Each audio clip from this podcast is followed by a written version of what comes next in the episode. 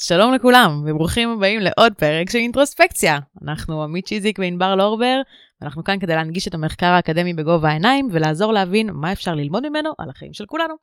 כדי לעמוד במשימה הזאת, אנחנו מערכים את החוקרים והחוקרות הטובים והטובות ביותר שלנו לשיחה בהירה ופשוטה ככל האפשר. אז יאללה, פתיח ומתחילים.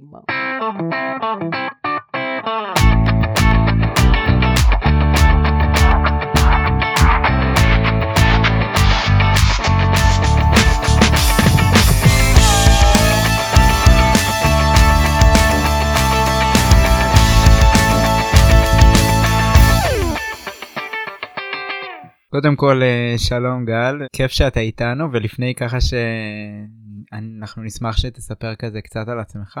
חשבנו על איך להתחיל את הפרק הזה, וגם דיברנו כזה פה בינינו איך להציג את הנושא של היום. את האמת שעלתה לי אסוציאציה ממשהו שחבר שלח היום בקבוצת וואטסאפ, ואני אספר לכם אותו כמה הוא רחוק כל כך מהנושא של היום, ואיך הוא אולי יתחבר באנלוגיה. אז אתם מכירים את זה שאתם הולכים לסרט, ואתם נמצאים בסרט שהוא קצת ארוך, פתאום מתארך יותר מהצפוי, אתם מגיעים לג'יימס בונד ולא קלטתם שהוא בכלל 3 שעות, ואין בו הפסקות כל כך, ואתם מתחילים לחשוב מתי יהיה הזמן המתאים שאני אצא לשירותים, להפסקה. אז אתם אומרים, אולי אני אצא עכשיו, לא כדאי, אני אפספס, זה החלק המותח, אבל רגע, איך אני אדע כאילו אם לצאת באותו רגע לא יתחיל הרגע המותח, או הרגע הקריטי שבו אני אפספס את הסרט. ולטובת זה המציאו אפליקציה חדשה שנקראת Run-Pee, ככה היא נקראת ממש. באמת יש דבר כזה?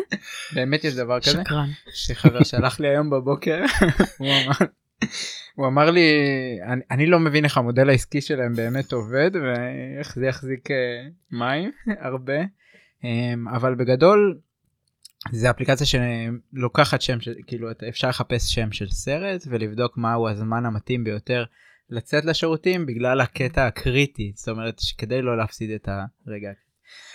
עכשיו סיפרתי לכם את זה, איך זה קשור לפרק של זה. אני סקרן לשמוע. אין לכם מושג, אבל זה כאילו כמו, אם אנחנו מסתכלים על פתרונות, או אפשרויות להסתכל על בעיות שיש לנו היום, או למשל לצאת לשירותים באמצע סרט, אז אנחנו יכולים להשתמש בכלים הרגילים שיש לנו, שזה להתכונן מבעוד מועד, או לעשות הפסקה יזומה באמצע הסרט, שחלק מבתי הקולנוע באמת עושים את זה, או שאנחנו יכולים לקחת משקפיים האחרות, ולהיעזר בהם, להיעזר בטכנולוגיה שיש לנו כבר היום, וקצת לנסות להסתכל על זה באמת בצורה אחרת. להסתכל על זה בצורה אחרת, זה להיעזר בטכנולוגיה, בדיוק כמו הקטעים האלה, והיום אנחנו ננסה לדבר על, לא, אולי אני אלך קצת אחורה, רגע, אפילו אני נאבדתי באנלוגיה. אני חושבת שזה, כאילו, פתאום, עד עכשיו ניסינו להתכונן, היינו הולכים לשירותים לפני, או שהיינו מחכים להפסקה של זה, ופתאום מישהו בא עם זווית שבכלל לא חשבנו, שאפשר להסתכל מהנקודת מבט הזאת, שאולי כל הזמן הזה עשינו את זה לא נכון. אולי במקום ללכת לשירותים לפני הסרט בכוח, אנחנו יכולים להוציא אפליקציה שתגיד לנו מתי הזמן הכי טוב בשבילנו באמצע. דווקא מגניב. אהבתי את הקונספט. אני מתה לבדוק אם זה באמת עובד. קודם כל, אני חייב לומר, אני בן של אורולוג. אז בתור שכזה יש לי הרבה הערכה לצורק הפתיחה הזה של הנושא. אבל ללא ספק גם באמת, אם אנחנו באים לדבר היום על גישות למחקר פסיכיאטרי, ואיך בכלל רוצים לעשות איזושהי טרנספורמציה לתחום הפסיכיאטרי, אני מניח שפה החיבור, אנחנו צריכים לחשוב טיפה אחרת ממה שנעשה עד היום אולי. אז בקטנה, נגיד שאנחנו היום עם פרופסור גל ריכטר-לוין, אנחנו אמנם רואים אותך, אבל המאזינים שומעים אותנו, ולפני שאתם בורחים להפסקת פיפי, זה הרגע, תראיתי לא לברוח, אנחנו נשמח שתספר לנו קצת על עצמך, וגם על הנושא הזה, להסתכל באמת על הפסיכיאטריה היום. אוקיי, אז קודם כל, בקצרה על עצמי, אני חושב שהדבר אולי הרלוונטי והחשוב למי שאולי מאזין, זה שאני, היום אני באמת חוקר בתחום של פסיכיאטרים וכדומה, אבל לא זו הייתה התוכנית שלי בתחילת הדרך.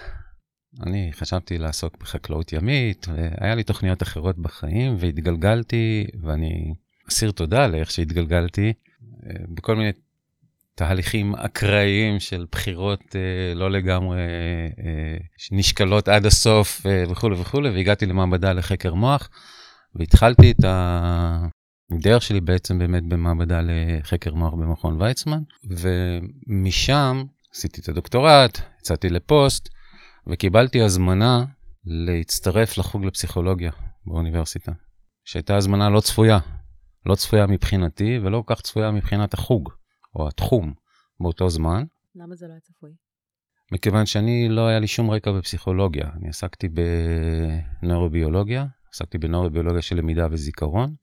היה צריך פה בחוג שיהיה מישהו עם חזון מספיק בשביל לראות שלהביא מישהו כמוני יכול לתת איזשהו נופח אחר לחקר המנגנונים המוחיים, נגיד, של הפסיכולוגיה, או משהו שכזה. מה שהפך היום להיות משהו מאוד טבעי בחוגים לפסיכולוגיה, אבל אנחנו מדברים לפני כ-25 שנה, זה היה משהו שלא... היה אוף מוזר? פה בחוג לא היה אף אחד כזה, בוא נגיד את זה ככה, מבחינתם הייתי קוריוז משעשע בהתחלה, רק אני לקחתי את עצמי ברצינות, אז ניסיתי. וזה באמת, לאורך כל הדרך שלי, זה היה ניסיון לגשר באמת בין שני התחומים שבעיניי הם מדברים על אותו דבר, והם עוסקים באותו דבר, עם זוויות הסתכלות מעט שונות. היום אני חבר באמת גם בחוג לפסיכולוגיה וגם בחוג לנוירוביולוגיה, ואני חושב שהדואלית הזאת היא מייצגת את מה שאני באמת עושה מבחינת מחקר, זאת אומרת לנסות באמת ולהבין את הרמה של ההתנהגות, ולהבין איך אנחנו משתמשים בכלים נוירוביולוגיים כדי לפענח את המנגנונים העומדים בבסיס ההתנהגויות הנורמליות והאבנורמליות.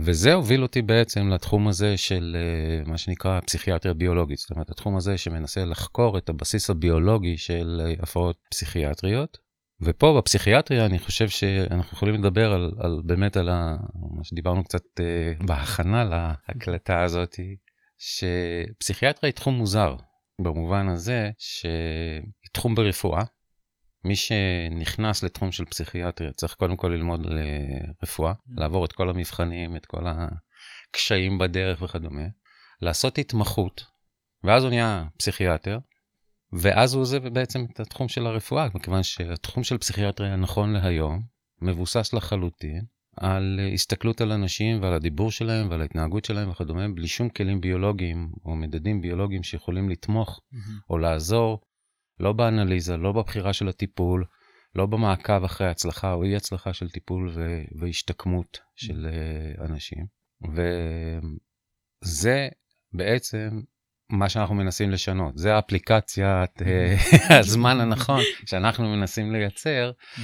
זאת אומרת, לנסות ולזהות כלים ביולוגיים שיכולים יהיו באמת לתמוך הן בהבנה של מה משתבש, הן בחשיבה על איך אתה יכול להתערב, והן בבחירה של מה הטיפול הנכון לכל מצב או דברים מהסוג הזה.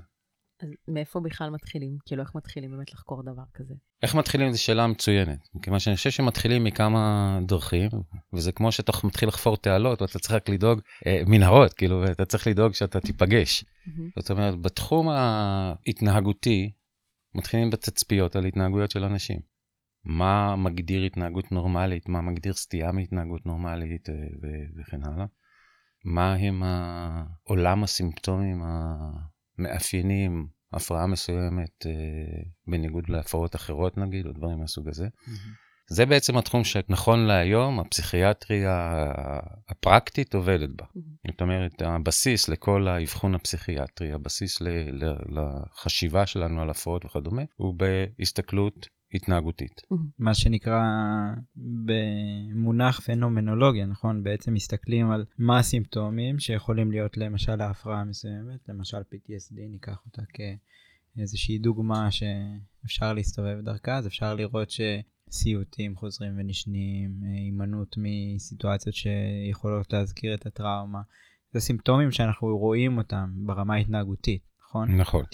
והיום כל האבחון הפסיכיאטרי עדיין נשען על הגדרות שכאלו, ומדי כמה שנים מתאספים אנשים שהם מומחים בטיפול במחלה הזאת, יושבים ומנסים לעבור ולראות האם למדנו משהו חדש מבחינת התמונה ההתנהגותית והסימפטומטית שמצטיירת במחלות האלו, ואם צריך או לא צריך לעדכן את ההגדרות של המחלה, אבל זה הכל עדיין נשאר ברמה ההתנהגותית. ומצד שני, יש מנהרה אחרת שנחפרת, שהיא המנהרה הנוירוביולוגית, שהיא מנסה לחפש מהם המנגנונים שבאמת משמשים בהתנהגות תקינה, ומה משתבש כשאנחנו מדברים על התנהגויות לא תקינות. ופה יש לנו שתי רמות עיקריות, נגיד, שאנחנו יכולים לדבר עליהן, שבהן עוסקים. הרמה אחת היא מחקרים בבני אדם, שב-30-40 שנה האחרונות התקדם מאוד בגלל התקדמות גם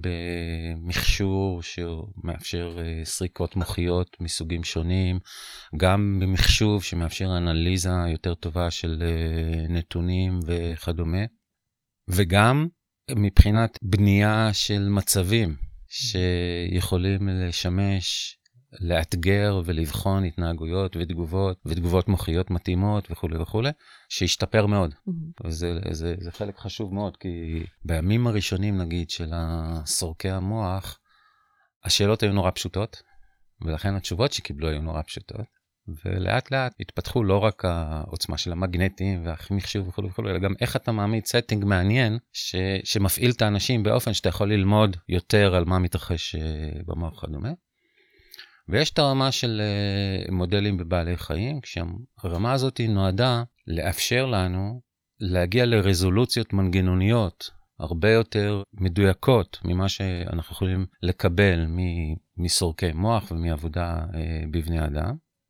ואם בבני אדם אנחנו מדברים על אזורי מוח, ואנחנו מדברים על אינטראקציות בין אזורי מוח ודברים מסוג הזה שהם בהחלט חשובים להבנה של התהליכים, הרי שבמודלים בבעלי חיים אנחנו יכולים לרדת לרמה של מנגנונים הרבה יותר ספציפיים, של תאים שפועלים, של נורוטרנסמיטרים שפועלים, של מולקולות של פועלות ודברים מהסוג הזה.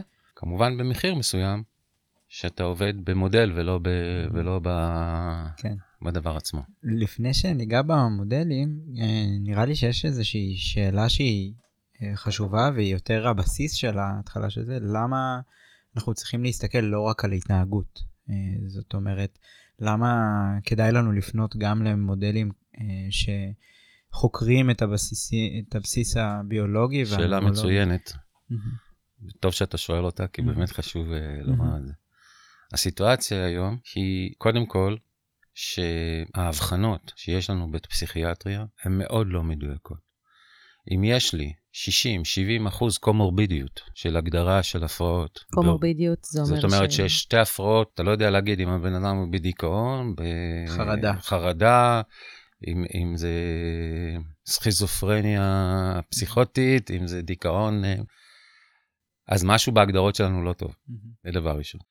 גם יש לא מעט מצבים שבהם אנשים מקבלים איזושהי הגדרה, וכמה חודשים אחר כך, עם העקב של הזה, מסתבר שבעצם ההגדרה הזאת הוא לא דיכאון, זה ביפולרי, זה, והמשמעות של זה היא כבדה.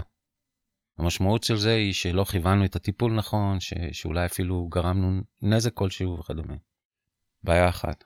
בעיה שנייה היא שיש לנו שתי, בוא נגיד, אסכולות של טיפולים, או שהיום הם הרבה יותר משולבות, אבל טיפולים יותר פסיכולוגיים וטיפולים יותר פרמקולוגיים במחלות האלו. אף אחד מהטיפולים האלו הוא לא מושלם, הם רחוקים מלהיות מושלמים. יש הרבה מאוד חולים שנופלים בין הטיפולים ולא מקבלים טיפול, זאת אומרת לא מגיבים לטיפולים ולא מצליחים לשפר את חייהם. גם שיפור, כשאנחנו מדברים על שיפור, אז יש כאלו שמשתפר מצבם, אבל לא באמת הם מצליחים לחזור לחיים. ולעומת זאת, וזה מה שמגדיר שתהיה תקווה, כי יכול להגיד, אולי זה המצב, שיכול להיות שיש אפשרות יותר טובה, היא שיש לא מעט חולים שחולים במחלות פסיכיאטריות, מקבלים טיפול וחוזרים בעצם בעזרת הטיפול הזה לחיים תקינים. זאת אומרת שיש אפשרות כזו. אבל כאן אנחנו באים לאחת הבעיות הכבדות בתחום, וזה שאנחנו לא יודעים להגיד על בן אדם מסוים איזה טיפול יעבוד לו, ואיזה טיפול לא כדאי אפילו להתחיל, כי הוא אף פעם לא יעבוד אצלו וכו' וכו'. הכל נעשה באיזה ניסוי ותהייה כזה, והרבה הרבה תהייה, שמעבר לזה שזה לוקח זמן, אנחנו מדברים פה בסבל מתמשך של אנשים, בסבל מתמשך של המשפחות שלהם, וגם בסכנות אובדנות ודברים מהסוג הזה, וגם יש מחקרים שמראים שהניסויים, ההתנסויות החוזרות ונשנות, מורידות את הסיכוי שההתנסות הבאה תעבוד, כי כנראה יש גם איזושהי כבר לחץ ותגובות נגד של המערכות מהטיפולים הקודמים, שמקשה עוד יותר. אתה מתכוון שאם אנחנו נעשה אותו טיפול על הבן אדם שוב ושוב ושוב, אז הוא כאילו יתרגל עליו? זה מה שאתה מתכוון? לא, זה בעיה אחרת, עניין של התרגלות, ואיך עובדים עם התרגלות, שחלק מהתרופות נגיד, אתה יכול לפתח התרגלות. אני אומר, שנגיד שאני מנסה, יש חולה, הבחנתי אותו, ואני אומר, בוא ננסה להתחיל איתו בתרופה א', ואנחנו מתחילים עם תרופה א', וכל התרופות האלו הן בדרך כלל תרופות, חלק גדול מאוד מהתרופות, תרופות שבדרך כלל לוקח זמן לראות אם הם בכלל השפיעו. אז אנחנו מחכים את הזמן, זה שבועות. 3 שבועות בדרך כלל, נכון? מחכים. ואז נגיד שזה לא עובד ממש ולא זה, אז אומרים בוא נשנה קצת את המינון, בוא זה. ואז הוא יכול להתחיל להתלונן. 3 שבועות לחכות לראות. לחכות, וגם הוא תעלית קצת יותר מדי, יש תופעות לוואי, בוא זה. משחקים עם הדבר הזה. עברו איזה 1-2-3, אתה אומר אוקיי, התרופה הזאת לא תעבוד לו. אז בוא ננסה תרופה אחרת. אז מנסים תרופה אחרת. ועוד פעם עוברים את התהליך הזה וכו' וכו'. וככה יכולים לחזור כמה וכמה פעמים, ואפיזודה דיכאונית למשל יכולה להימשך 2 שנים. זה זמנים ארוכים, זה לא ש... זאת אומרת שהבן אדם, כל התקופה הזאת, גם מאבד אמון במערכת, מאוד מחמיר אצלו את הסימפטומים בעצם במובן הזה של... הוא מאבד תקווה, יכול להגיע כאמור לנטיות אובדניות יותר חזקות. ולא מספיק שבן אדם בדיכאון, אז גם לעבור את כל התהליך ולהרגיש שכאילו שום דבר לא עוזר. וגם... זה שאני ניסיתי לציין שיש מחקרים שמראים שהתרופה, אם התרופה הראשונה לא עבדה, ואתה מנסה תרופה שנייה, כאילו הסיכויים שהתרופה הזאת תעבוד, השנייה, הם פחות טובים מאשר אם התרופה הראשונה, אותה תרופה הייתה עובדת כתרופה ראשונה, ושלישית זה עוד יותר. זאת אומרת, יש כנראה גם השפעות שהולכות ומורידות את הסיכוי להצלחה כשזה עובר. אולי בגלל ההתגברות של הלחץ יותר, או בגלל ההחמרה של הסימפטומים יותר. לא ברור לגמרי מה הסיבה. בכל מקרה, זה לא מצב טוב. ולכן, אתה אומר, המצב הקיים הוא לא מצב מספיק טוב. עכשיו, אנחנו לא מדברים על 2-3 אנשים ביקום. התפוצה של הפרעות פסיכיאטריות, של דיכאון, של חרדה, של סכיזופרניה וכדומה, אובדנות, התמכרות לסמים, כל התחום הזה, אנחנו מדברים על 100 מיליון אנשים בעולם שסובלים מזה. זה לא משהו שאתה אומר, אוקיי, לא הצלח לנו בתחום הזה, נמשיך הלאה. ולכן אנחנו חייבים לחפש כיוונים אחרים, אנחנו חייבים לחפש איך להשתפר, ובגלל זה הצורך בלהגיד, הרמה ההתנהגותית, ההסתכלות ההתנהגותית היא לא מספיקה לי. אני מחפש איך אני יכול להיות יותר מדויק, יותר יעיל. זה ממש חשוב. זה גם איזה משהו שאנחנו מתמודדים עם מה שיש כרגע, עם הכלים שיש לנו. וזה מה שקובע לנו את סדר היום, כן? אם זה הכלים שיש לנו, אז מנסים את התרופות ומנסים לפעמים, כמו שאתה אומר, לראות באפלה, כמו לזרוק אבן ולראות אם היא תפגע, לזרוק חץ ולראות אם הוא יפגע באמת במטרה. ויכול להיות שהחץ הזה באמת ישרוט במקומות מסוימים, ויכול אפילו להחמיר את המצב, או אפילו לא לפגוע במטרה. וזה באמת נכון וחשוב שנגיע לכלים קצת יותר מדויקים ואובייקטיביים. הנקודה הזאת של הטיפול התרופתי, היא משמעותית גם מהבחינה של למצוא לבן אדם את הטיפול שלו כמה שיותר מהר או כמה שיותר מותאם, שלא יעבור את כל התהליך הזה שהוא באמת באמת מייאש. והרבה פעמים הנטייה לחשוב זה להגיד, אוקיי, אז בואו נמציא תרופה טובה יותר, כאילו, או משהו שכזה, שיעבוד לכולם. ומה שבעצם, גם דיברנו על זה מקודם, שיש תרופות טובות, כאילו, יש לנו אחלה תרופות שעוזרות להמון המון אנשים. אבל השאלה היא, למי תתאים כל תרופה בסוף?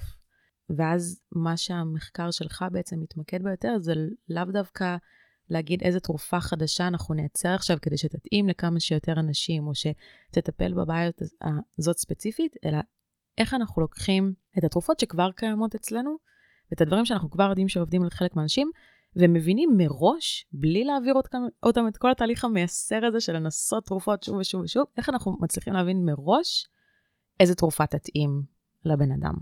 אז מה שאת אמרת, קודם כל, אני חושב שהאחד לא מבטל את השני. זאת אומרת, אחת המטרות של מחקר ביולוגי, היא לנסות ולזהות נקודות התערבות חדשות, אפשרויות לפיתוח של תרופות חדשות שלא קיימות, אבל אצלנו, חלק מהמחקר שלנו באמת נוגע בנקודה שהתרופות עוזרות לחלק מהאנשים.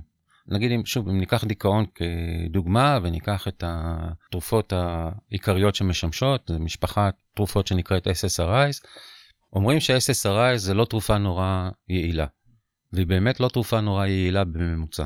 זאת אומרת, יש לנו סדר גודל שבערך 30% מהאנשים שחולים, שפשוט חיים רגילים, תוך זה שהם לוקחים תרופות נוגדות דיכאון, וזה עובד להם טוב, והם חיים בסדר. אגב, 30% מהחולים בדיכאון בעולם, זה מאות מיליוני אנשים. זאת אומרת, זה לא מבוטל בכלל. אבל יש עוד איזה 30% מהאנשים, שמצבם משתפר במידה מסוימת, אבל רחוק מלהחזיר אותם ממש לפעילות זה. ויש עוד איזה 40% מהחולים שמשום מה לא מגיבים. לא מגיבים לתרופה.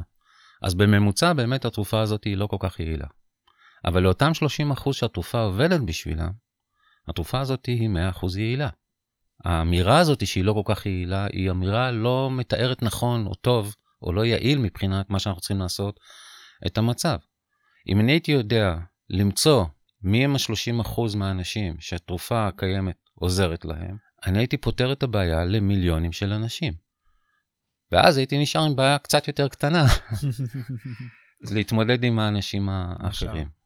עכשיו, זה לא רק זה, רק עוד משפט, אלו שלא מגיבים לתרופה הראשונה, עשויים כן להגיב לתרופה השנייה, אפילו דרך אגב, אם היא מאותה משפחה. זאת אומרת, יש כאלה שמגיבים ל-SSRI אחד, ולא מגיבים ל-SSRI אחר, ואין לנו מושג למה, כאילו שניהם SSRIs, אבל זה אומר שמשהו במנגנון של הפעילות של התרופות האלו, הוא לא לגמרי ברור לנו, אבל זה אומר שיכול להיות שחולה מסוים שלא יגיב לי לטיפול הראשון, אולי מצד אחד אם דיברנו על החמרה, לא יגיב לי לטיפול השני אם הוא יהיה טיפול שני. אבל אם אני אצליח לזהות שלא כדאי להתחיל עם הטיפול הראשון ולגשת ישר לטיפול השני, אני עשוי שהוא כן יגיב לטיפול, אני אגדיל את מספר האנשים שבעצם מגיבים לטיפול.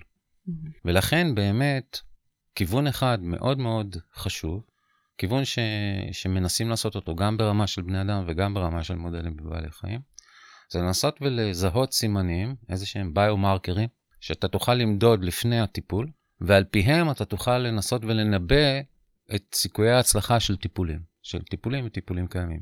ופה יש לנו איזו נישה שאנחנו מנסים, גם מנסים ללכת בה, אבל אני רואה שאתה מת להגיד משהו. יש לך איזה דוגמה לזה?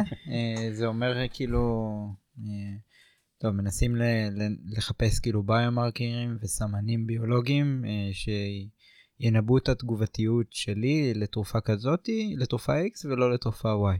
אז קודם כל, התחום הזה, זה באמת תחום שנקרא רפואה מותאמת אישית, הוא לא תחום חדש, הוא לא תחום שמוגבל לפסיכיאטריה. הוא מעשה צמח לא בפסיכיאטריה. אחת הדוגמאות הכי כבר מתקדמות, או הכי משמשות שיש לנו, זה נושא של טיפולים בסרטן, שבהם כבר היום מציעים לעשות מיפוי גנטי, שלפיו מכוונים יותר טוב את הטיפול, והטענה היא שזה באמת משפר את הדיוק ואת האיכות של הטיפול נגד גידולים סרטניים.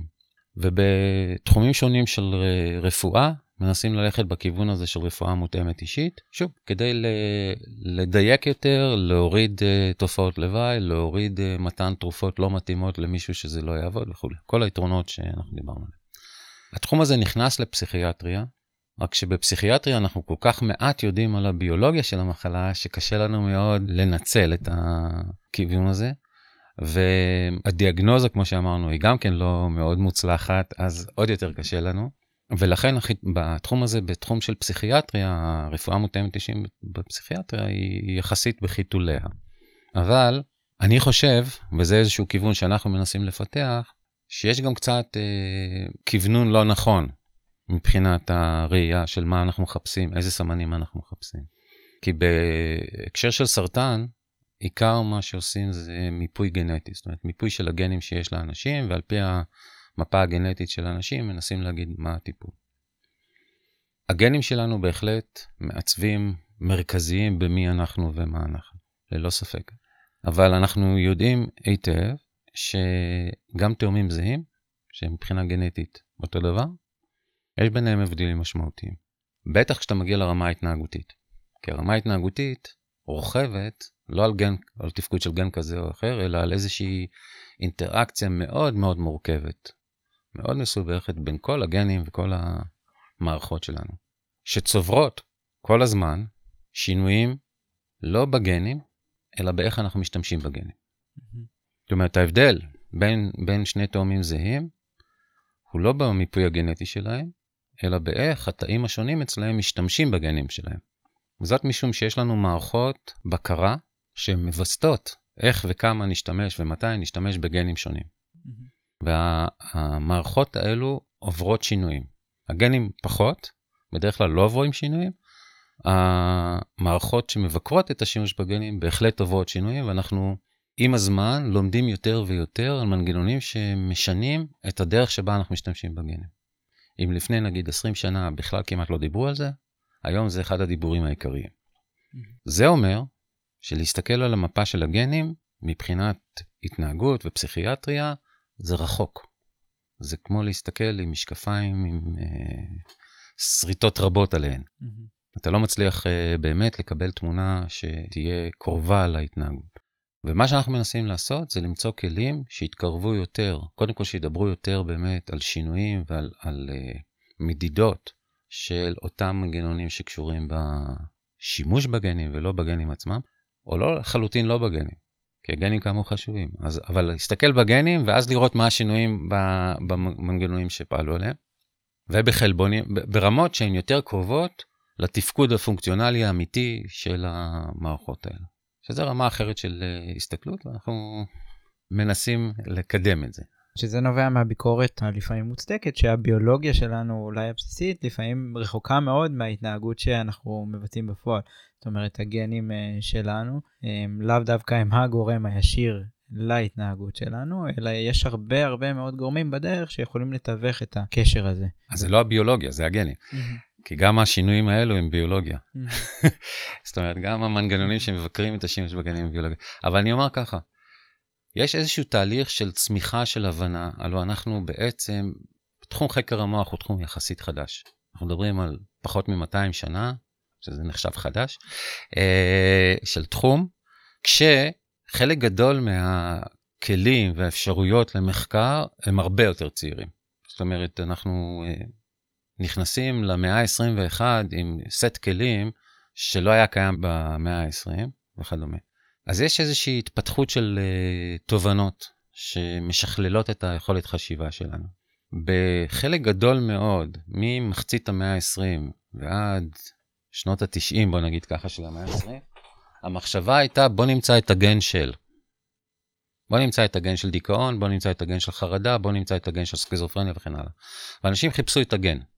במחשבה שהתבררה כנאיבית, שאם נמצא את הגן, נעשה משהו וזה. אז מסתבר שאף אחת מהמחלות האלו היא לא תלוית גן בודד, קודם כל. המוטיבציה לחפש את הגן באה ממחלות שבאמת נבעו מגן בודד, שאנשים מצאו את הגן הבודד, ואז ידעו מה לעשות עם התוצר של הגן הבודד הזה או משהו שכזה, או לפחות לזהות אחד לאחד את המחלה.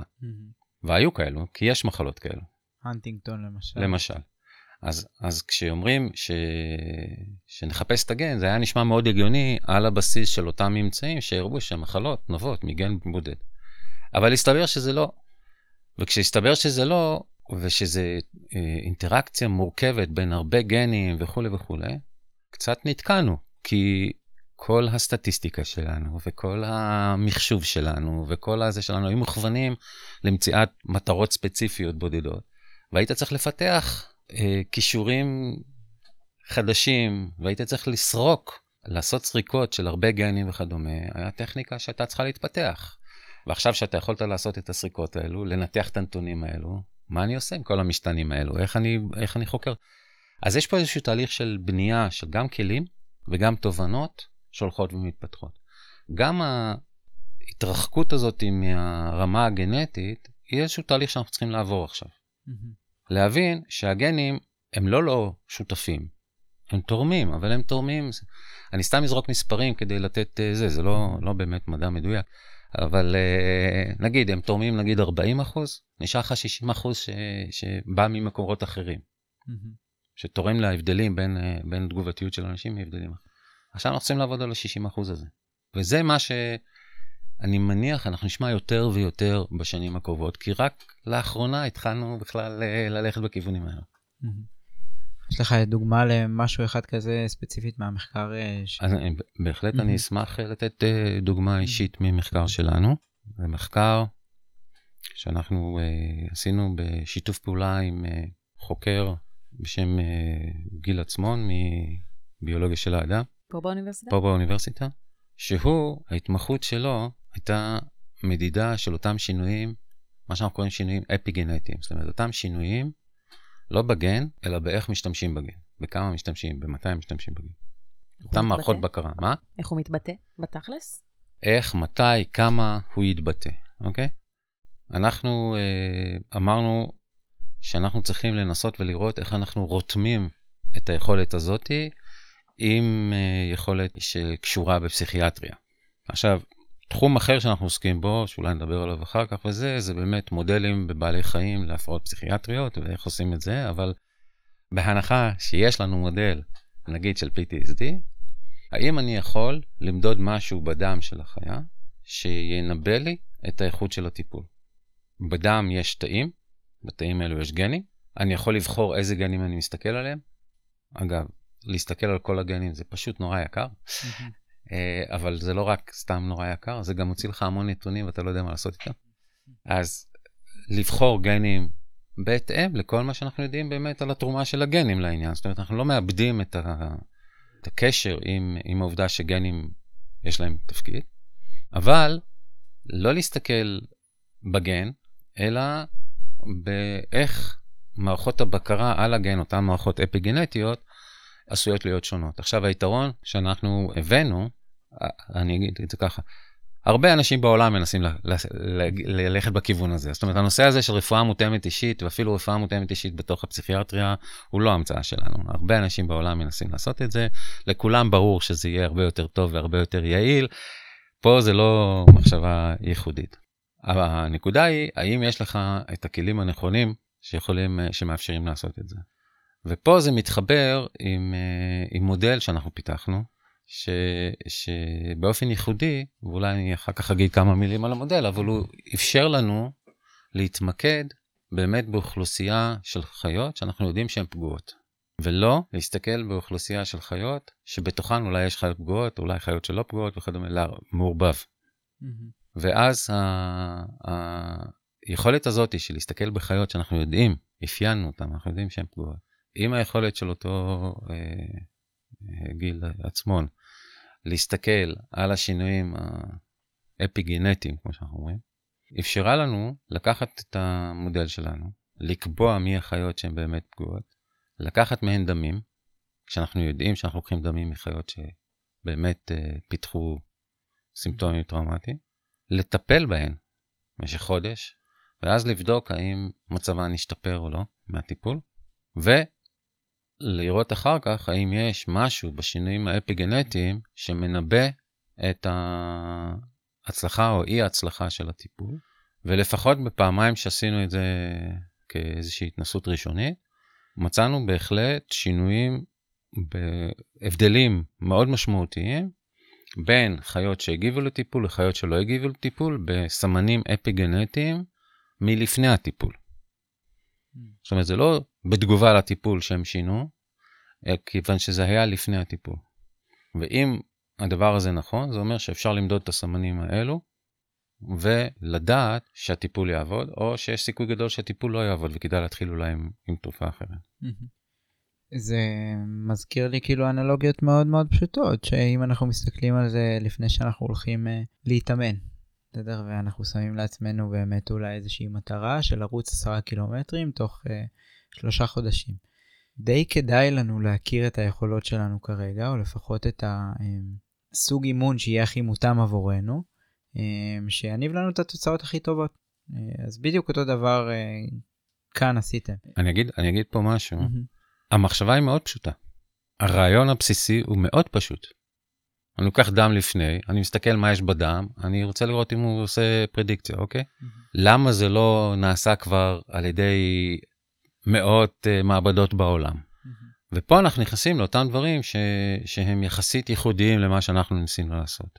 לפחות שני דברים שאני יכול לציין בקלות. אחד, זה לא להסתכל על הגנים, אלא להסתכל על האפיגנטיקה של גנים מיוחדים. זאת אומרת, כן גן, זה לא להסתכל על הגן, זה כן להסתכל על הגנים, אבל להסתכל על האפיגנטיקה. והדבר השני, שהוא בעיניי מרכזי מאוד וחשוב מאוד, נוגע באמת לאיך אתה עובד עם מודל בבעלי חיים להפרעה פסיכיאטרית. ופה אנחנו עשינו שינוי שהוא באמת היה שינוי מאוד מאוד ייחודי, ורב משמעות הייתי אומר. ואני חושב שכל אחד, גם אם הוא לא חוקר, יכול להבין את הדבר הזה. מה שהיה נהוג ועדיין נהוג בלא מעט מקומות, נגיד אם ניקח דוגמה את הסינדרום הפוסט-טראומטי כמו שאמרנו, אז איך עובדים עם זה? אתה לוקח קבוצה של חיות, אתה חושף אותם לאיזושהי טראומה. אגב, הוויכוח הגדול שהיה בעולם זה מה זה טראומה שנכונה לחיות וכו'. אז זה היה הרבה ויכוחים.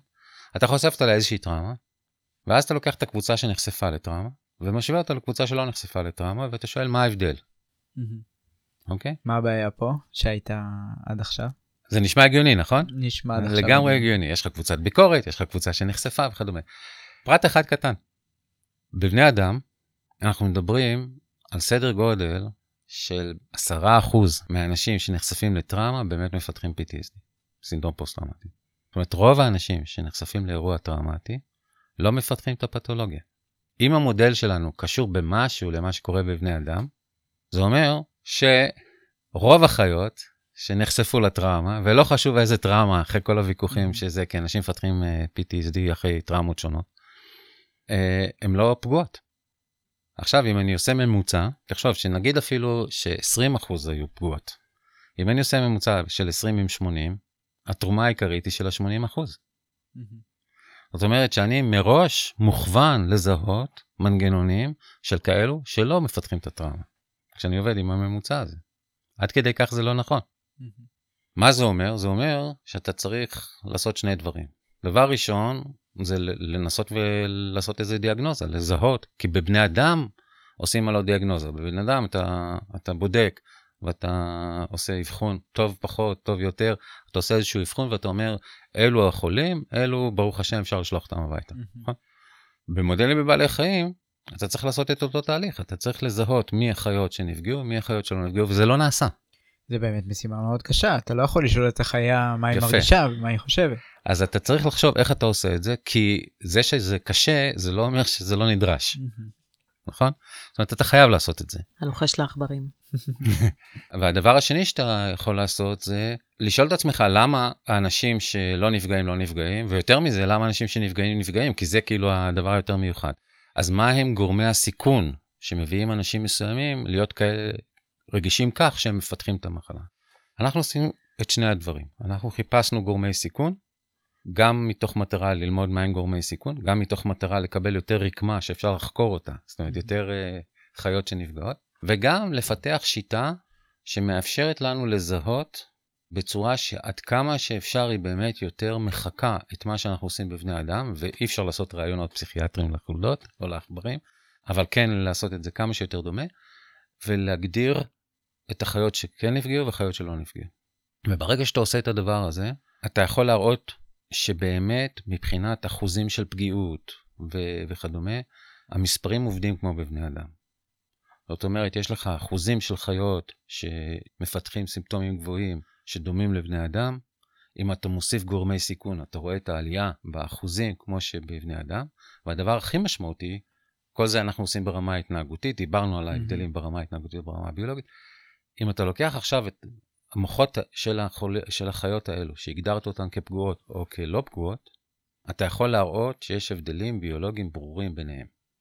זאת אומרת, זה מוחות אחרים. זאת אומרת, כל העבודה שעשתה מיצוי של המוחות האלו, הכניסה רעש.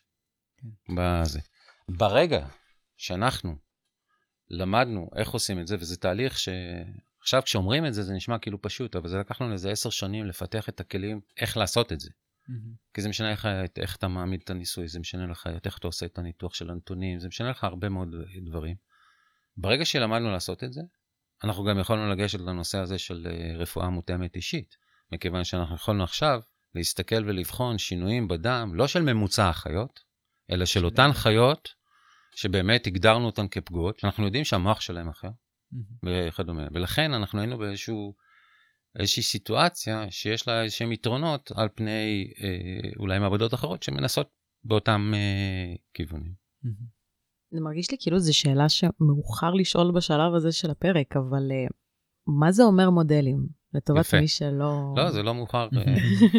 זה לא מאוחר. אני חושב שחשוב מאוד להבין מה זאת אומרת מודלים ולמה אנחנו צריכים מודלים. כי שאלנו קודם למה אנחנו צריכים ביולוגיה. נכון.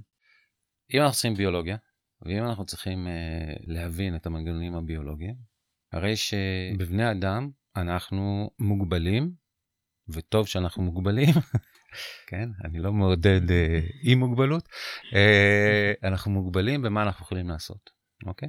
אנחנו לא יכולים לגרום לאנשים נזק, אנחנו לא יכולים לגרום לאנשים סבל, אנחנו לא יכולים להשתמש בחולים באופן שהוא לא בקו ישר עם הטיפול הרפואי הכי טוב שאנחנו יכולים לתת להם.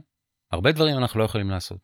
בוודאי כשאתה בא למוח, והמוח הוא האיבר הכי מוגן שיש לנו גם, שאפילו בתוך קופסה סגורה, אנחנו לא יכולים לגעת כמעט במוח. אז יש כל מיני כלים שהתפתחו, כמו שאמרנו, סורקי מוח ודברים מהסוג הזה, שבהחלט נותנים תרומה מאוד משמעותית ליכולת שלנו להבין מה קורה במוח של בן אדם. ויש גם ניצולי מצבים, במצבים שבהם עושים ניתוחי מוח פתוחים וכו' וכו', שאתה יכול ללמוד משהו, אבל גם שם כמובן אתה מאוד מאוד מוגבל במה שאתה מרשה לעצמך לעשות. הדרך לנסות ולהתקדם בכל זאת, היא בעצם לנצל את העובדה שאנחנו ובעלי חיים סביבנו, התפתחנו ממקורות דומים, ולכן יש הרבה מערכות דומות, וככל כמובן ש... אנחנו קרובים יותר בסולם האבולוציוני, אז המערכות הן יותר דומות. למשל, בתחום של פסיכיאטריה, יש מעט מאוד מה שאתה יכול ללמוד בזבוב, למרות שנגיד בגנטיקה למדו הרבה מאוד מזבוב פירות. אבל פסיכיאטריה, אתה צריך אולי מוח שהוא קצת יותר דומה למוח של האדם, מוח שיונק לפחות וכדומה, ולכן חולדות ועכברים התנדבו, לשמש הציר המרכזי במחקר הזה. ואז כשאתה בא לעבוד עם חולדה או עכבר, בהקשרים של מחקרים ביו-רפואיים, זה מודל, זה לא הדבר שאתה באמת רצית לחקור, אתה רוצה לחקור את הבן אדם. היתרון שיש לך כשאתה עובד עם מודל, הוא שאתה יכול להגיע לרזולוציות הרבה יותר תאיות, מולקולריות וכדומה. החיסרון זה לא בן אדם.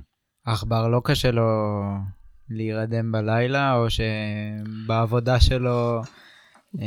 לא, זה לא מדויק שלא קשה לו להירדם בלילה, דרך אגב.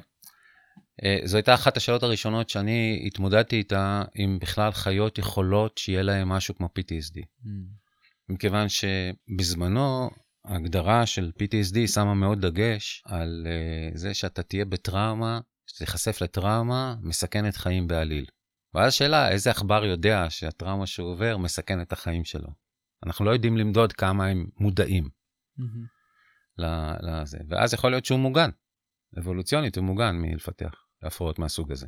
זה מה שאני פעם בזמנו קראתי PTSD גבוה ו-PTSD נמוך. זאת אומרת, PTSD גבוה זה כזה משהו שנובע מאיזו הבנה מודעת שלך למצב קריטי, ו-PTSD נמוך זה התנפל עליך איזה נמר, ואז אנחנו יודעים שחיים גם חולדה וגם זה מגיבים כמו שאנחנו מגיבים.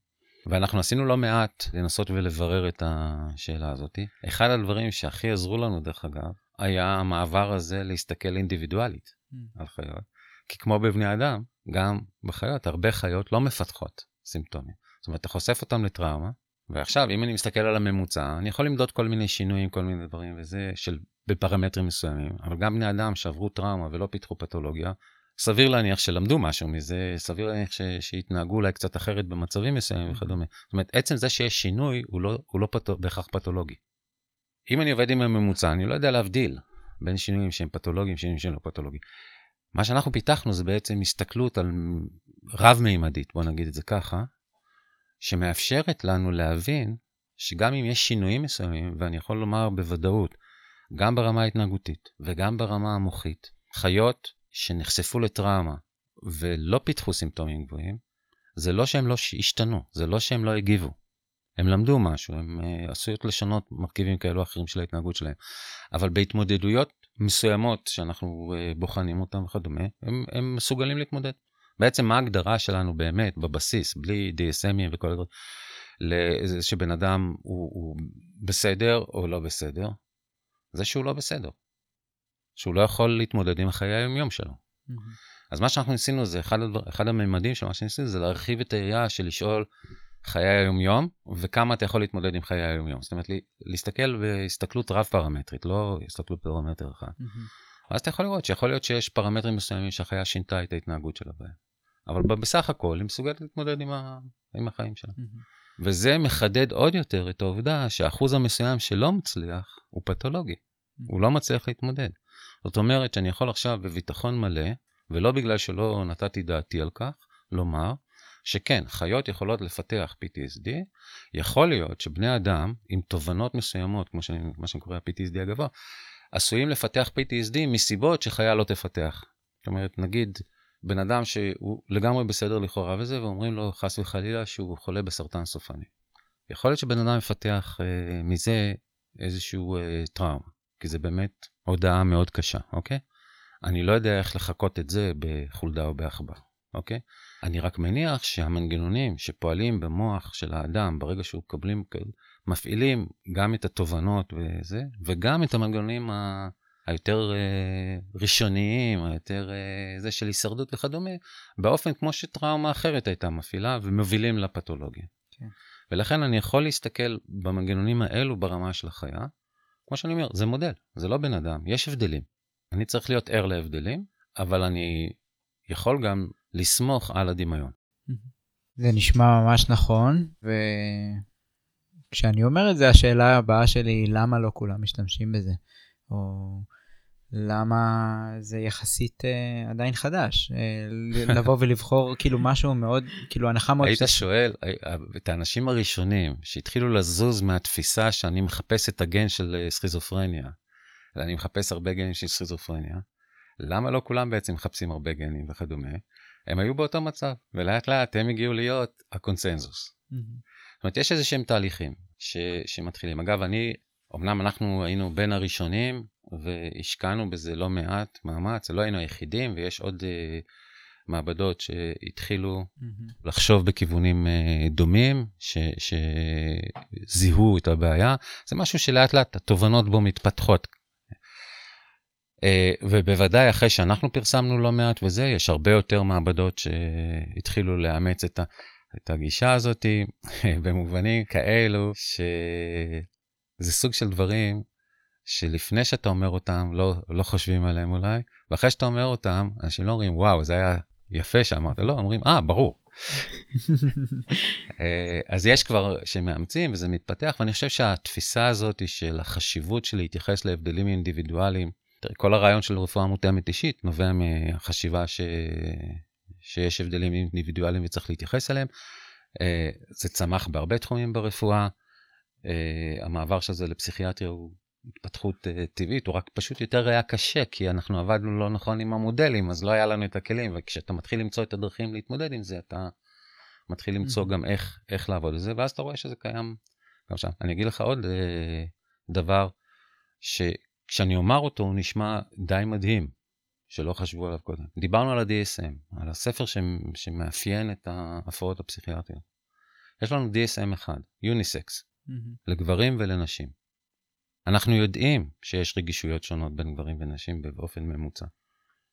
למה בעצם לא... אגב, גם במודלים בבעלי חיים, אתה תראה שיש תופעות, למשל, ריסק פקטורס שהם, ריסק פקטורס הם מחזקים את הסיכוי לפתח PTSD, יש גם בגברים וגם בסחרים וגם בנקבות, גם בגברים וגם בנשים. אבל מה בדיוק הריסק פקטורס שנשים רגישות אליהם, ומה שגברים יכול להיות שונה? סטרס, חשיפה לאירועי סטרס, זה שאירועי סטרס שיותר משפיעים על גברים, יותר משפיעים על נשים וכולי וכולי. יש ממצאים, יש פרסומים, זה לא משהו שהוא לא ידוע. איך זה לא תורגם עד היום לזה שיהיה לך DSM לגברים ו-DSM לנשים? נכון שזה נשמע מפתיע כשאתה חושב על זה ברגע שאתה חושב. וזו שאלה שאין לי כל כך תשובה אליה. אני בטוח שבתוך כמה שנים אנחנו נראה את זה קורה. זה פשוט תהליכים.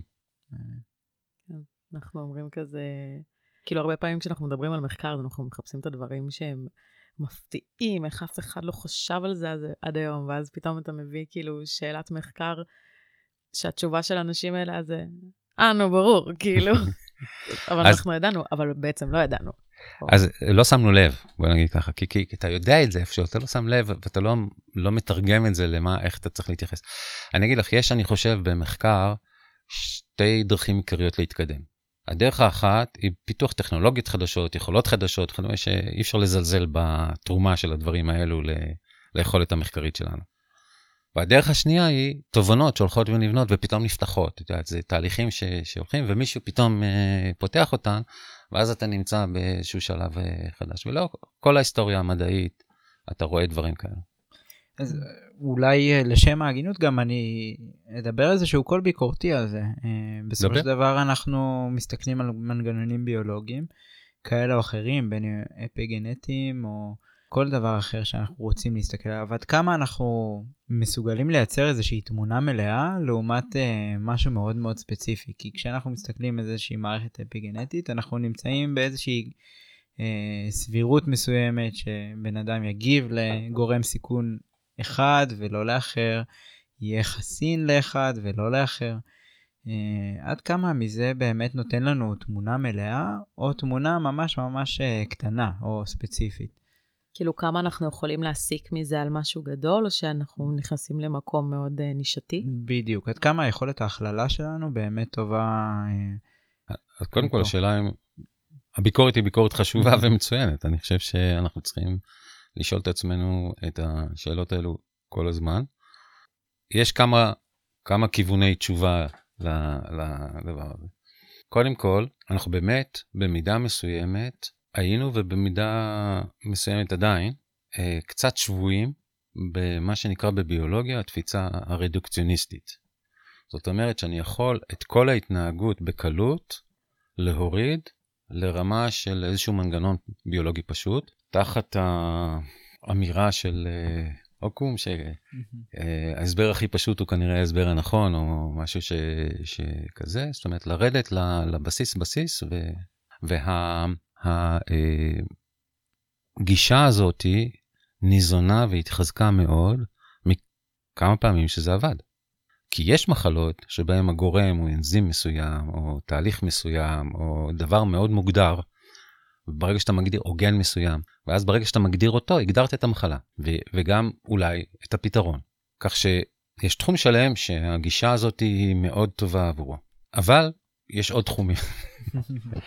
ובוודאי פסיכיאטריה, אני לא חושב שרק פסיכיאטריה דרך אגב, אבל בוודאי פסיכיאטריה נמצאת בתחום שבו אנחנו לא יכולים לעשות את הרדוקציה הכל כך פשוטה הזאת למנגנון ספציפי. כאן מצד אחד צומח העניין של רפואה מותאמת אישית, אבל גם מחקר מותאם אישית, בוא נגיד ככה. והבנה שבהחלט הולכת ומתפתחת, זאת אומרת, זה לא משהו שאני עכשיו אומר אותו, זה משהו שהוא בהחלט מתפתח בתחום, שאנחנו צריכים ללמוד לעבוד עם מערכות מורכבות הרבה יותר.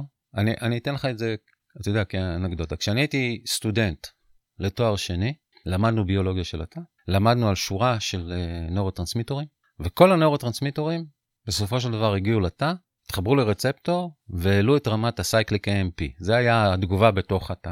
זה מה שהכירו, אוקיי? ואני זוכר אפילו שאנחנו דנו בשאלה איך נוצרת ספציפיות של אפקט של נורוטרנסמיטור, אם כל הנורוטרנסמיטורים בתוך התא עושים את אותו דבר. אוקיי? ברור שלימים מסתבר שזה ממש לא נכון, יש לך הרבה מנגנונים תוך תאים שיכולים להיות מופעלים, אני פגשתי אגב אחד האנשים שמצאו מנגנון אחר כזה, והוא סיפר לי את הקשיים שהיו להם בהתחלה לפרסם את הממצאים שלהם, כי הטענה של אלו שבדקו את המאמר, הייתה שהם לא מראים עלייה בצייק ל-KMP, הם לא מראים את העלייה המוכרת, אז הם לא הפעילו את התא, למרות שהם הראו שהם הפעילו את התא בשינויים אחרים, אז זה קשה לפעמים לצאת נגד דוגמה, אבל זה כאמור תהליך שהולך ומתפתח. והיום אנחנו הגענו למצב שבו אנחנו יודעים שבכל רגע נתון, בכל תא נתון, מתרחשים אלפי תהליכים ביוכימיים, אלפי אינטראקציות בין מולקולות, והאינטראקציות האלה הן גם לא בלתי תלויות לחלוטין. זאת אומרת שאם אני מדבר על מולקולה א', מגיבה עם מולקולה ב', היא פעם תעשה ככה ופעם תעשה ככה, כי מולקולה ג' מדברת עם מולקולה ד' שמדברת עם מולקולה... ואני מדבר על מאות אינטראקציות מהסוג הזה. אנחנו לא יודעים לעבוד עם מורכבות כזאת. זאת האמת. אז השתפרות בכלים חישוביים מאוד עוזרת, כי היא נותנת לנו יותר ויותר אפשרות לעבוד עם תהליכים מורכבים. מדידות יותר טובות של הרבה תהליכים מאפשרת לנו למדוד תהליכים בצורה יותר טובה ממה שיכולנו למדוד פעם. אנחנו הולכים בכיוון, אבל עדיין האמת היא שהיכולות הטכניות שלנו, ואולי גם במידה מסוימת היכולות המחשבתיות שלנו עדיין, הן יחסית צנועות. יחסית למה? יחסית למורכבות של המשימה שעומדת לפנינו. כן. ובגלל זה אני תמיד אומר שכשאנחנו חוקרים את המוח, אנחנו בעצם יש לנו שתי מטרות לפנינו, שאחת היא רחוקה, להבין איך המוח עובד, אנחנו מאוד רחוקים משם לדעתי, והשנייה היא הרבה יותר מיידית, וגם הרבה יותר מניבה לנו כרגע תוצאות, וזה להגיד איך אנחנו יכולים להתערב בפעולה של המוח, באופן שישרת אותנו נכון, שיעזור לנו בטיפולים מסוימים וכדומה. וזה אנחנו יכולים לעשות גם לפני שהבנו לחלוטין איך המוח עובד, וזה מה שאנחנו עושים. זאת אומרת שאנחנו אוספים מידע, וכנראה שנכדי נכדיי עוד יאספו מידע על איך המוח עובד, לפני שאנחנו באמת נוכל להתחיל, כי הם צריכים לאסוף את המידע וגם לשפר את הטכנולוגיות וכו' וכו', ואת הסטטיסטיקות וכו'. אבל כבר אנחנו, ודאי אתם, יכולים לעשות לא מעט דברים שיתרמו לזה, שאנחנו נוכל להתערב, שנוכל לשפר מצב של ילדים שסובלים מבעיות כאלו, של אנשים שסובלים מבעיות אחרות וכדומה, שנוכל להתערב בצורה יותר יעילה ממה שאנחנו יכולים להתערב כרגע. אז אנחנו הולכים עם הצהרה מאוד בומבסטית, אבל עם מטרות בעצם יותר צנועות. ולפני שאנחנו כן נעשה איזשהו סיכומון כזה קצר של מה שדיברנו, אם אפשר בכלל, כי זה באמת שנים על גבי שנים של מחקר וחשיבה, נסיים בשאלת בונוס. אוקיי. ששאלת בונוס אנחנו מעלים את הנושאים, השאלות החשובות באמת, המהותיות של החיים. רוצה להסביר לנו בקצרה מה זה פינת הבונוס? כן, אנחנו מעלים שאלה, שהיא מעמידה, אנחנו מעלים שאלה לאורחים ולאורחות שלנו, שמעמידה הבחירה בין שתי שאלות. הבחירה היא בחירה בתשובה אחת בלבד, ואנחנו מייצרים מעין מדגם לא מייצג של שלושתנו, ואחרי זה אנחנו פותחים את זה כמיטב המסורת האקדמית לקהל הרחב, כדי לייצר מדגם יותר מייצג. כדי לדעת את התשובות לשאלות הבוערות ביום יום שלנו. השאלה של היום, שימו לב, כפיים. טופים. עשיתי מירי רגב. טופי כפיים. שאלה שלנו להיום, היא בחירה בין שתי אופציות. האופציה הראשונה, לא, אני אעשה את זה ככה. בחירה בין שתי אופציות. האם הייתם מעדיפים להגיד תמיד את המובן מאליו? או להגיד תובנות ממש מעניינות, אבל שאף אחד לא מבין אותן. כשאת אומרת, אתם הייתם מעדיפים, זה אתה היית מעדיף? את מי אני מייצג באתם? באתם אתה מייצג את עצמך. אני מאוד אוהב לעסוק בשאלות. אני לא חושב שאף אחד לא מבין, כי אני לא חושב שאני היחיד שחושב את הדברים האלו. אבל שבוא נגיד שאתה רואה איזו תובנה מסוימת מתפתחת, בקבוצה קטנה של אנשים והולכת ומתרחבת, אני אוהב להיות שם, אני אוהב לעסוק בדברים האלו, ואני חושב שזה גם המקום שבו יכול להיות לך בעצם את התרומה הסגולית היותר משמעותית. זאת אומרת שגם אם אף אחד לא יבין אותך, עדיף לך. בגלל זה אני הסתייגתי מה אף אחד לא יבין אותך. אבל אף אחד לא מבין אותך, זאת הבחירה. אנחנו מקשים. אני דרך אגב הסיוט של סוקרים בטלפון. אתה רוצה אבקת כביסה כזו, אבקת כביסה כזאת.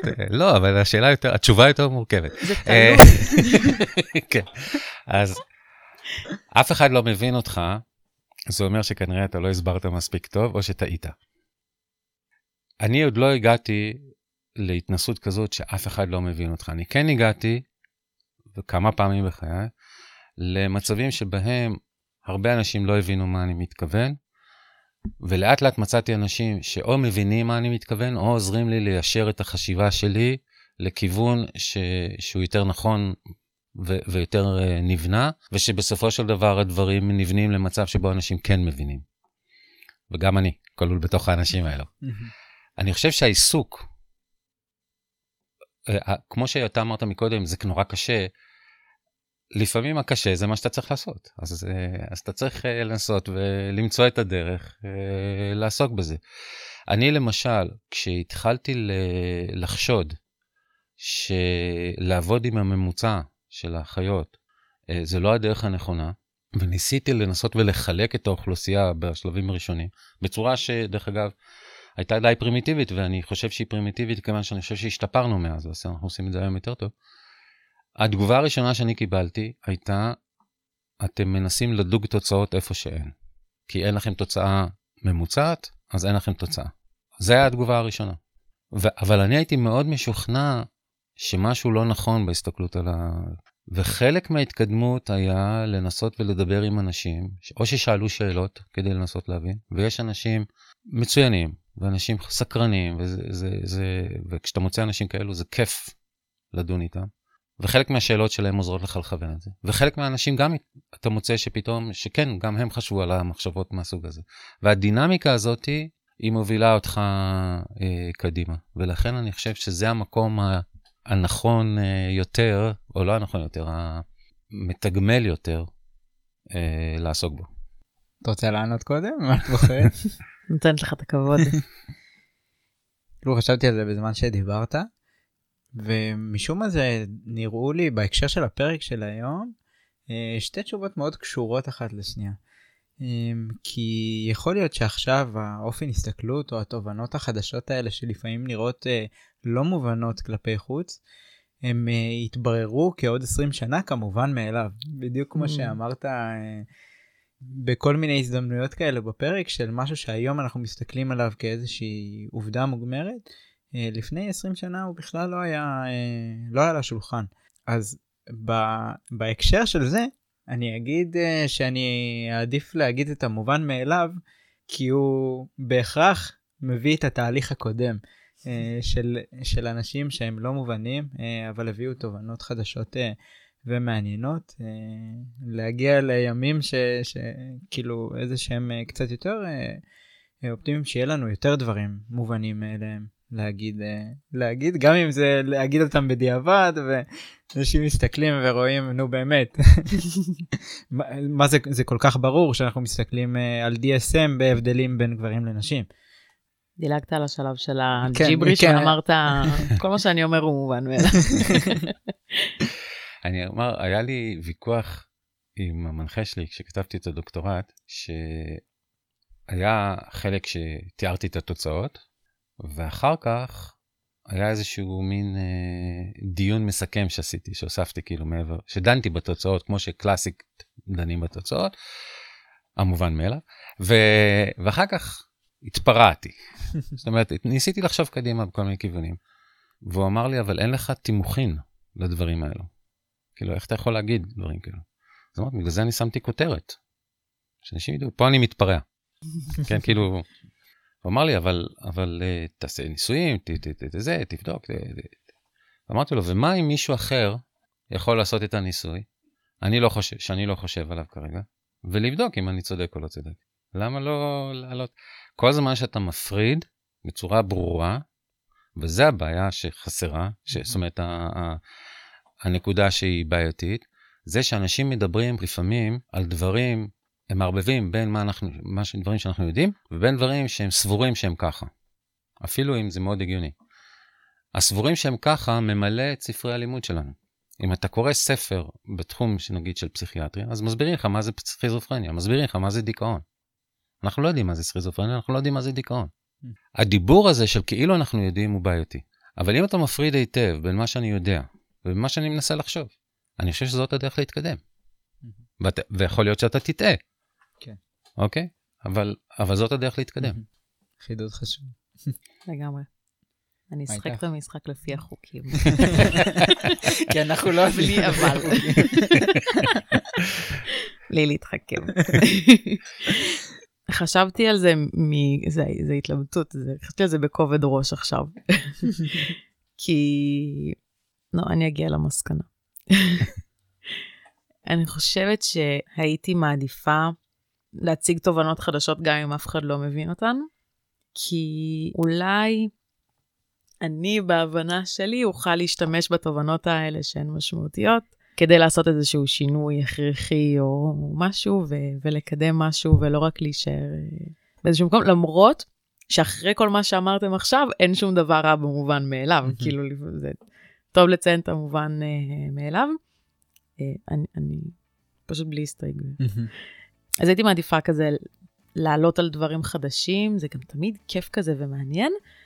אני כן אשים בכוכבית שנורא נוח לי מהמקום שלי עכשיו, ולשבת בחדר בסבבה, ולדבר, לבוא ולהגיד שהיה לי בסדר להגיע לתובנות שאף אחד לא מבין, כי בפועל אם הייתי עכשיו בסיטואציה כזאת, אז כאילו חברתית אולי לא כזה כיף שאף אחד לא מבין אותך.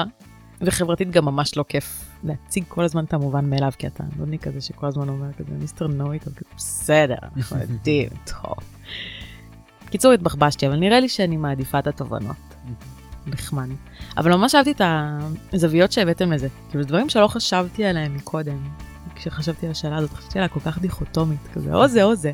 זה כל כך מורכב. את יודעת, אחת הבעיות שיש לנו, זה בדיוק החשיבה הדיכוטומית הזאת, במדע זה לא מתאים. ממש. אז אולי נסכם בזה שזה היה הנושא שלנו היום בפרק. קצת פתחנו את הדברים שנראים מובנים אליהם, התייחסנו אליהם באור של תובנות חדשות, או משקפיים חדשות שצריך להסתכל עליהם, בין אם זה במודלים בבעלי חיים, בין אם זה בשיטה מחקרית כזאת או אחרת, שמסתכלת על אפיגנטיקה ולא על הגנטיקה, גם על הגנטיקה, יותר נכון, הנה אני מדייק. שום דבר לא דיכוטומי. ממש. והיה לנו מרתק גם בזה, אז קודם כל תודה גל. ממש. תודה, שיחה מאוד נעמה לי גם. תודה רבה, ממש ממש תודה שהיית איתנו, ותודה גם למאזינים והמאזינות שמקשיבים לנו, שפתחתם איתנו ככה את הראש לנושא הזה, אני לא חושבת שנגענו עדיין בנוירוביולוגיה מהזווית הפסיכיאטרית, זאת אומרת הפרמקולוגית. אז זה היה מרתק, ואם יש לכם עוד שאלות או תובנות שלא לכם, אנחנו ממש נשמח לשמוע אותם בפייסבוק. גם אם זה להגיד את המובן מאליו. תגיד את המובן מאליו. היום למדנו שחשוב להגיד את המובן מאליו, אז כל מה שחשבתם שהוא מובן מאליו, שתפו אותנו, יכול לצאת מזה דברים ממש מעניינים. ונראה לי שזה גם מה שנצא איתו היום, עם המחשבה הזאת של, כאילו, נסו להסתכל פנימה ולחשוב איזה דברים, או נראים לכם מובנים מאליהם, שאולי שווה להגיד אותם בקול, ופתאום זה פותח איזה משהו חדש, ואיזה דברים נראים לכם שהם ג'יברי שאף אחד לא מבין, ואולי אם נדבר עליהם קצת יותר, או ננסח אותם קצת אחרת, ונפתח אותם ונדבר איתם עליהם עם עוד אנשים, אז פתאום נוכל לגבש מזה משהו הרבה יותר ברור, שייתן לנו תובנות מרתקות להמשך. זה הזמן לפיפי. זה הזמן לפיפי. שימו לב באפליקציה. ויאללה, עד הפעם הבאה, נשתמע.